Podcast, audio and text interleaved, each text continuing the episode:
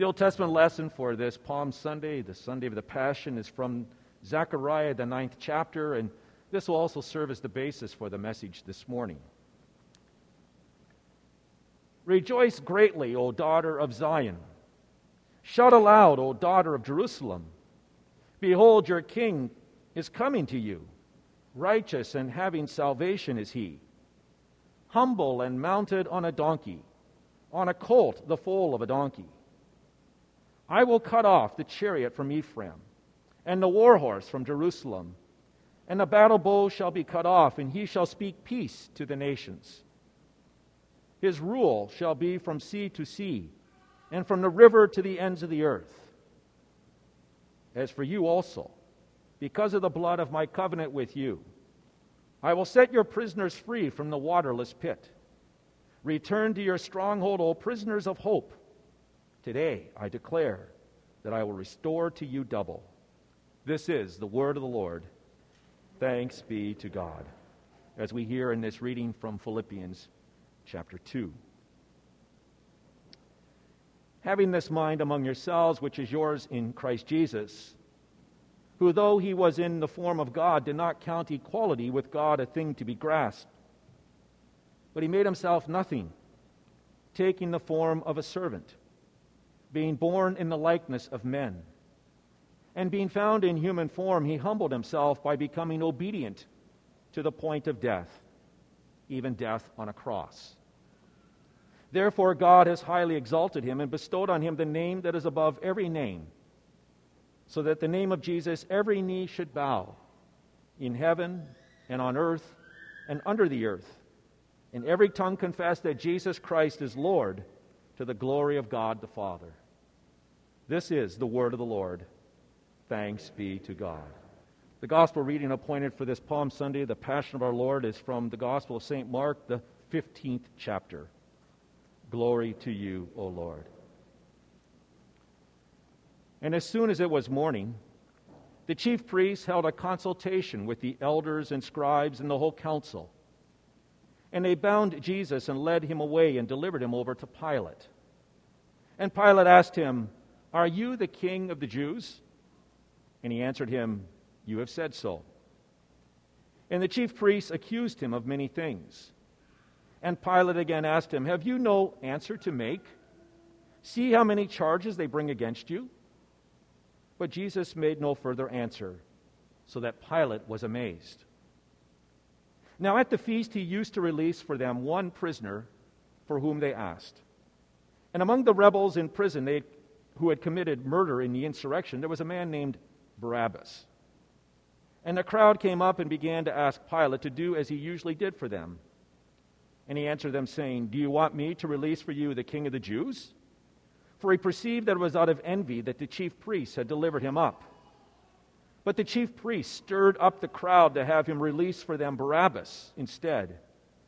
And Pilate again said to them, Then what shall I do with this man you call the king of the Jews? And they cried out again, Crucify him. And Pilate said to them, Why? What evil has he done? But they shouted all the more, Crucify him. And so Pilate, wishing to satisfy the crowd, released for them Barabbas, and having scourged Jesus, he delivered him to be crucified. And the soldiers led him away in, inside the palace, that is, the governor's headquarters. And they called together the whole battalion, and they clothed him in purple cloak, and twisting together a crown of thorns, they put it on him. And they began to salute Jesus. Hail, King of the Jews! And they were striking his head with a reed and spitting on him and kneeling down in homage to him. And when they had mocked him, they stripped him of the purple cloak and put his own clothes on him, and they led him out to be crucified. And they compelled a passerby, Simon of Cyrene, who was coming in from the country, the father of Alexander and Rufus, to carry the cross. And they brought him to the place called Golgotha, which means place of the skull. And they offered him wine mixed with myrrh, but he did not take it. And they crucified him and divided his garments among them, casting lots for them to decide what each should take. And it was the third hour when they crucified him. And the inscription of the charge against him read, The King of the Jews. And with him they crucified two robbers, one on his right and one on his left.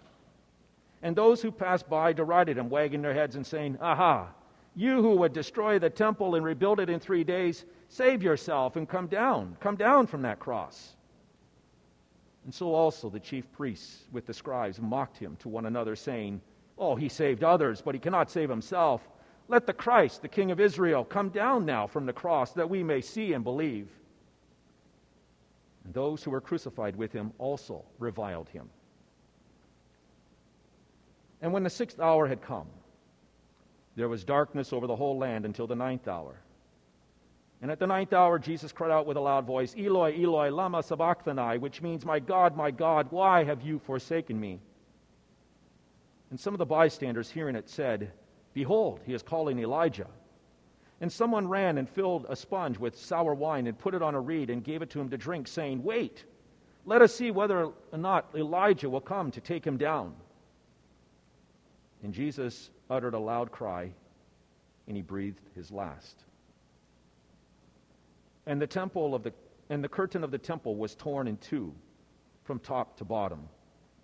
And when the centurion who stood facing him saw that in this way he breathed his last, the centurion said, Truly, this man was the Son of God. There were also women looking on from a distance, among whom were Mary Magdalene and Mary, the mother of James the younger and of Joses, and Salome. And when he was in Galilee, they followed him and ministered to him, and there were also many other women who came with him to Jerusalem. And when evening had come, since it was the day of preparation, that is, the day before the Sabbath, Joseph of Arimathea, a respected member of the council, who was also himself looking for the kingdom of God, took courage and he went to Pilate and he asked for the body of Jesus. Pilate was surprised to hear that he should have already died. And summoning the centurion, he asked him whether Jesus was already dead. And when he had learned from the centurion that he was dead, Pilate granted the corpse to Joseph. And Joseph bought a linen shroud, and taking him down, wrapped him in the linen shroud, and laid him in a tomb that had been cut out of the rock. And he rolled a stone against the entrance of the tomb. Mary Magdalene and Mary, the mother of Joses, saw where he was laid. This is the gospel of the Lord. Praise to you, O Christ. Well, grace, mercy, and peace be to you from God our Father and our Lord and Savior Jesus Christ. Amen. The text for this morning's message is the Old Testament lesson from Zechariah chapter 9, verses 9 and 10, where the prophet Zechariah foretells of the Messiah riding into Jerusalem on a donkey. I want to remind you of these words, beginning at verse 9. Rejoice greatly, O daughter of Zion. Shout, daughter of Jerusalem. See, your king comes to you, righteous and having salvation, gentle and riding on a donkey, on a colt, the foal of a donkey. And I will take away the chariots from Ephraim and the war horses from Jerusalem. And the battle bow will be broken and he will proclaim peace, peace to the nations. His rule will extend from sea to sea and from the river to the ends of the earth. This is our text. In the name of Jesus Christ, who is our suffering servant. Have you watch the movie The End of the Spear? The movie is based upon some true events that happened back in the 1950s.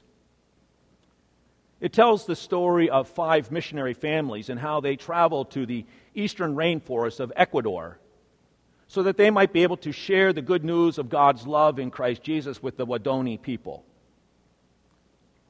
The Waodani people are one of the most violent societies ever documented by anthropologists every Waodani understood that he who lives by the spear dies by the spear. So it's best to spear your enemy before they spear you. The Waodani would raid rival families and factions, killing men and children, and then taking the women back to their own camp to make them their subservient wives. Outsiders are unwelcome. In the 1940s, when the Shell Corporation tried to put some work into that area, So many of their workers were killed by the Waodani people that Shell pulled out of the project. By the mid 1950s, it was well known that very few people from the outside world who had made contact with the Waodani people lived to talk about that contact. And now enter five Christian missionaries Nate Saint, Jim Elliot, Ed McCully, Pete Fleming, and Roger Youderian, and their families. And their goal? To make contact with the Waodani people with the goal of sharing the gospel of Jesus Christ with these people. The movie End of the Spear has stunning scenes of Nate Saint flying over the rainforest in Ecuador in search of the Waodani. Systematically, he covers the land area, reporting back to his son via radio. Finally, one day, he spots a Waodani man and he reports his findings. And then he and another missionary friend begin to drop gifts down to the, to the people below them. And the five missionary men begin to make plans plans to fly into the area and make contact with the Waodani, even though they're well aware that past attempts by other people have resulted in death. This is what God has sent them to do. This is their calling. Surely God will give them success. They have God's message of love and forgiveness, a message that the Waodani desperately need. What could possibly go wrong? In one scene, Nate Saint's son asks, Dad, if the Waodani attack you with their spears, will you shoot them? And Nate responds, No, son, we will not shoot. You see, if we die, we will go to heaven. If they die, they won't. Now, let me interrupt this story for just a moment to ask you these questions. Would you intentionally fly in, walk in, drive in, ride in to a place and to a people knowing that there was a very good chance that you might die? Would you do it for the purpose of sharing the good news of Jesus Christ with people who do not yet believe in him? Well, these five missionaries did. With much optimism and hope, on January 6, 1956, the five missionaries fly into the rainforest and they make first contact with the Waodani people, a friendly contact with the Waodani. Some of the Waodani come out and visit with them, and the missionaries give them more gifts. And the missionaries attempt to communicate that they have come as friends sent by God. And the five missionaries are elated. In fact, they document that visit on film. But then something goes horribly wrong. Others in the tribe are afraid of these outsiders. They remember that white men have come into this area before and, and they have killed some of the tribe members, and they remember how some of those white men took their children away from them, and they want revenge. And so they plot an ambush for the missionaries. And they attack the unsuspecting missionaries. And all five missionaries are speared to death. Their wives are left without husbands, their children without fathers. And the question is asked is their sacrifice worth it? When Jesus rides into Jerusalem on Palm Sunday, he enters with no delusions. He knows what evil people await him in that city. He knows what they intend to do to him. He knows that as he rides into the city of Jerusalem, he rides into the city in Jerusalem to die. Oh, yes, there are people who receive him with fanfare. They cover the streets with palm branches and their, and their coats, and they jubilantly sing, Hosanna! Hosanna to the Son of David! Blessed is he who comes in the name of the Lord! Hosanna in the highest! But even as they sing, there are others who are not so warm and embracing of God's Son. Instead, there are men plotting and planning to seize Jesus and to kill him. And considering what unfolds in that week, it might be more appropriate for the crowd to sing, Ride on, ride on in majesty, in lowly pomp, ride on to die. Bow your meek head to mortal pain. Then take, O Christ, your power and reign. In lowly pomp on the back of a donkey with a ragtag group of citizens cheering him on, Jesus rides into Jerusalem to die. This is his mission. And Jesus understands it. On numerous occasions, Jesus predicts, we heard such a prediction last Sunday, that he will be arrested and that he'll be ridiculed, that he'll be beaten, that he'll be spat upon, and that he'll even be killed. And shortly after this Palm Sunday parade, Jesus proclaims, The hour has come for the Son of Man to be glorified. For I tell you the truth, unless a kernel of wheat falls to the ground and dies, it remains only a single seed. But if it dies, it produces many seeds. Well, Jesus is betrayed. He's betrayed by one of his inner circle of friends. He's ambushed. He's arrested in the Garden of Gethsemane. He is beaten. He is spat upon by the guards. He feels the brutal force of the end of the nails and the end of the spear as they pierce his body. Is Jesus' torturous death worth it? Certainly, the prophet Zechariah thinks so. He says in our text, Rejoice greatly, O daughter of Zion. Shout with joy, daughter of Jerusalem. Seems strange, doesn't it? To rejoice, to shout for joy for this Savior who rides into Jerusalem to die. Well, there's good reason why Zechariah exhorts us to rejoice and to shout with joy. Because you see, our King comes to us righteous and having salvation, says the prophet. Julius Caesar's motto was I came, I saw, I conquered. But his empire fell. He who was the conqueror was conquered. When Jesus comes, he puts a new spin or twist on Caesar's model. For our Savior Jesus, the motto is I came, I saw, and I surrendered. In surrendering, Jesus conquers his enemies. St. Paul speaks of this surrendering in our epistle lesson when he writes, Who, being in very nature God, did not consider equality with God something to be grasped, but made himself nothing, taking the very nature of a servant. He humbled himself and became obedient to death, even death on a cross. The writer to the Hebrews says, Christ was sacrificed once to take away the sins of many, including our own sins. And he will appear a second time, not to bear sin, but to bring salvation to those who are waiting for him. And so we rejoice with the crowds of Palm Sunday. We shout aloud with the crowds of Palm Sunday because Jesus rides into Jerusalem to die so that we might be saved. We also rejoice because our King comes to us gentle in spirit. Our Lord realizes the trials and the tribulations that we are going through in our life. He knows that we are fighting daily with our sinful nature. He knows how tired and weary and confused and how shamed we feel of ourselves at times.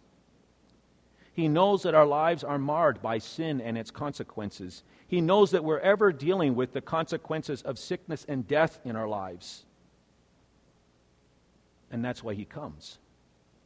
He comes to us gentle in spirit to speak words of healing to us. Our gracious and loving King comes to us in His Word and in His earthly elements of water and holy baptism, and in the earthly elements of bread and wine and the holy meal, so that He might assure us of His love and forgiveness, so that He might remind us that we are heirs of eternal life and even partaking of a heavenly feast, a heavenly banquet that awaits us in heaven.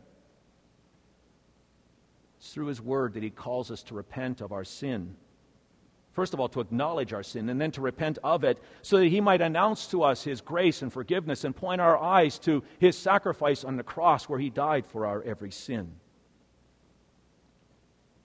Someone has said He humbled himself so we could be lifted up. He became a servant so that we could be made heirs.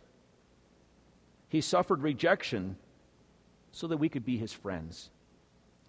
He denied himself so we could freely receive all things. He gave himself so he could bless us in every way. And blessed in every way we are.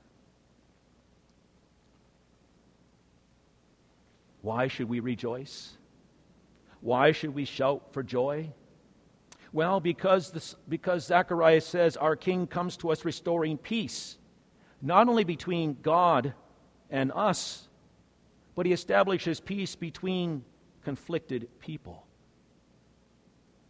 In the text that I read to you a few moments ago, Zechariah speaks of Ephraim and Jerusalem or Judah. These were two rival kingdoms who often went to war against one another. And yet, in the prophecy, it is foretold that the king will bring that warring to an end. Zechariah writes, I will take away the chariots from Ephraim and the war horses from Jerusalem, and the battle bow will be broken. And he, referring to the Messiah, will proclaim peace to the nations. His rule will extend from sea to sea and from the river to the ends of the earth. God is not foretelling here that there will be peace on earth. There will never be peace on earth. There will always be wars and rumors of wars until the day our Lord Jesus Christ returns. Yes, there will continue to be wars and skirmishes fought in the Middle East and in other parts of the world, and even in the streets of the United States, even within the halls of our own government. And yes, there'll be continual wars on the internet as one group tries to cancel another group. And yet, into this kind of warring mindset that we have, Jesus, the Prince of Peace, proclaims peace. And he brings people together.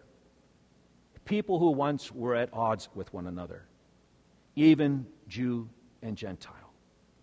That's the point that Paul is making in his letter to the Ephesians when he talks about how in Christ the dividing wall of hostility comes down between Jew and Gentile. You don't need me to tell you this, but we live in a, in a world and in a society and in a country that is deeply divided. Deeply divided by race. We hear of those who are oppressed and we hear of the oppressors. We see a racial divide between black and white. We hear of prejudice against Hispanics, abuse of Asians, and we hear the labeling of all white people as being racist. Well, Jesus, the Prince of Peace, has something to say about this division. Jesus died for all people, no matter their skin color. Christ died for all people, meaning that all people are reconciled to God our Father. Christ's love and forgiveness for us can then reconcile people to one another. Oh, sure, there's cultural differences. Sure, there's differing values. Sure, there's different outlooks on life. Sure, there's various kinds of beliefs depending on how you've been raised and the culture from which you come. But in Christ, in Christ, there's a basis for mutual respect. In Christ, there's a basis for love. In Christ, there's a basis for the ability to forgive, for patience to listen and to understand, and for us even to experience unity for the dividing wall of hostilities to come down. And the basis for this is the blood of Jesus. Jesus Christ died for all. He has reconciled us to our God. And in so doing, He is also now reconciling us to one another. The basis for this unity that we can have is also the Holy Spirit, who comes to us in holy baptism, and we're baptized into one faith. We have one Lord, one salvation, one common hope, and that is that we will all reside together in the glories of life everlasting.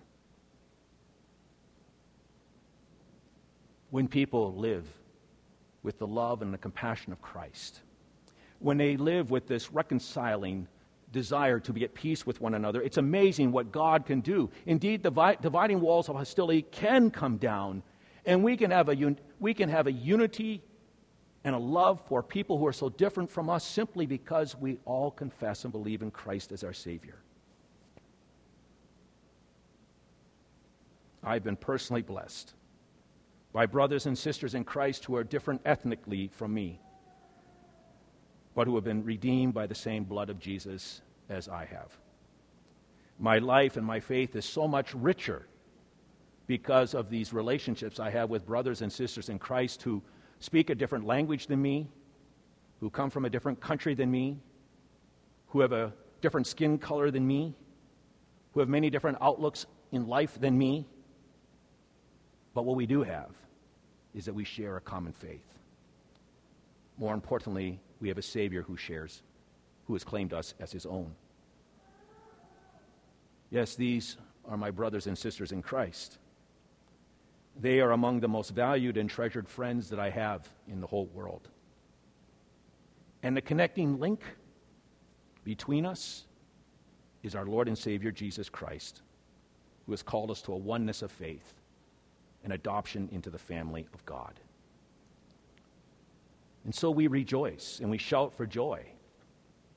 Because Savior who comes riding into Jerusalem on a donkey to die is the very one who can unite people together, who breaks down those walls of hostility, and then who extends his kingdoms right to the very ends of the earth. I mean, people of all varieties of ethnicities and languages all around the world are celebrating Palm Sunday today because the Holy Spirit has created faith in them so that they believe in a Jewish man who was conceived in the womb of a Jewish virgin woman, but who is also truly God in the flesh. And they believe that this one, Jesus, is their Savior. And they share the same faith that we have. And so, even as we gather in this sanctuary or we gather on Facebook, the reality is that we're joining our voices with believers all around the world who are making a similar confession of faith and who are worshiping the same God as we are. And so, yes, our lowly King gives us reason to rejoice greatly and to sing and to dance and to make music, to join the throngs and sing, Ride on, ride on in majesty, in lowly pomp, ride on to die. O Christ, your triumphs now begin o'er captive death and conquered sin. Earlier in the message, I asked, was the sacrifice of the five missionary men worth it?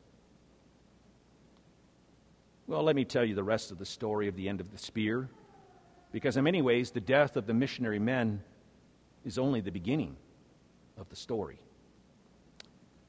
You see, the five, the wives of these five missionaries, and one of the missionary sisters with children in tow, they travel into that rainforest to complete what their husbands had started, to share the love and forgiveness of God through Jesus Christ with the people, the very people who had killed their husbands, their fathers, their brother. They know full well that they might experience the same fate. But in their case, they're not speared. In fact, they're invited to live amongst the Waodani, and they dwell among them. And as they dwell among them, they share the love of God and Jesus Christ with them through God's word and through their loving ways. The king's message of salvation is proclaimed to men and women through these women, through their children. And it's announced to them that although they're guilty of murder and many other sins, that their sins are forgiven because of Jesus Christ, their Savior. And the gentle spirit of the King, Jesus, transforms the Waodani into a gentler and kinder people. People who love the Lord because they know that He loves them and gave His life for them on a cross. And one of the outcomes is that peace is established between warring tribes as the Waodani forsake violence and replace it with Christ's compassion and love for those who they once thought were their enemies. Are we willing to ride on to die, to face the end of the spear for the sake of the gospel? I'm not talking about us necessarily putting our life on the line like those five missionary men did, or even their spouses and their children. For most, if not all of us, will never face a situation like that. I'm speaking more of what Dietrich Bonhoeffer meant when he famously said, When Christ calls a man, he bids him to come and die. Are we willing to die to our flesh? to resist the temptations that we face day by day, to fight against the urges to betray our Lord? Are we willing to die to the godless ways of the world which tempt us all the time? Are we willing to die to laziness and apathy when it comes to sharing the Word of God with other people? Are we willing to die to the prejudice that lurks in the hearts of every single human being? Are we willing to die to wrongful snap judgments that we make of other people without ever really getting to know them or understanding them?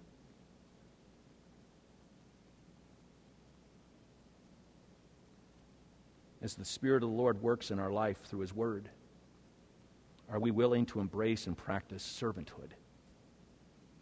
To pray that the Holy Spirit would give to us a humble heart, and even to cross uncomfortable cultural barriers in order to share the gospel. To recognize that one of the primary reasons why we exist on this earth as a person and as a congregation is to serve the unbeliever who does not share our belief of God, who does not share our values, and who might even live a life that we would be very angered by. And yet the Lord calls us to serve them in humility and with love. Are we willing to enter into such relationships so that we can proclaim the good news of the King to those who do not yet believe in him? You see, that's facing the end of the spear. That's what I mean when I ask, are we willing to ride on to die? And will our sacrifice be worth it? You bet. For the Spirit of the Lord will use us to bring many people into God's everlasting kingdom. And they will sing and they will dance and they will make music to the Lord and they will join the jubilant voices with ours singing, Hosanna! Blessed is he who comes in the name of the Lord. Hosanna in the highest. Amen. And now may the peace of God, which surpasses all our understanding, guard and keep your hearts and minds in Christ Jesus. Amen.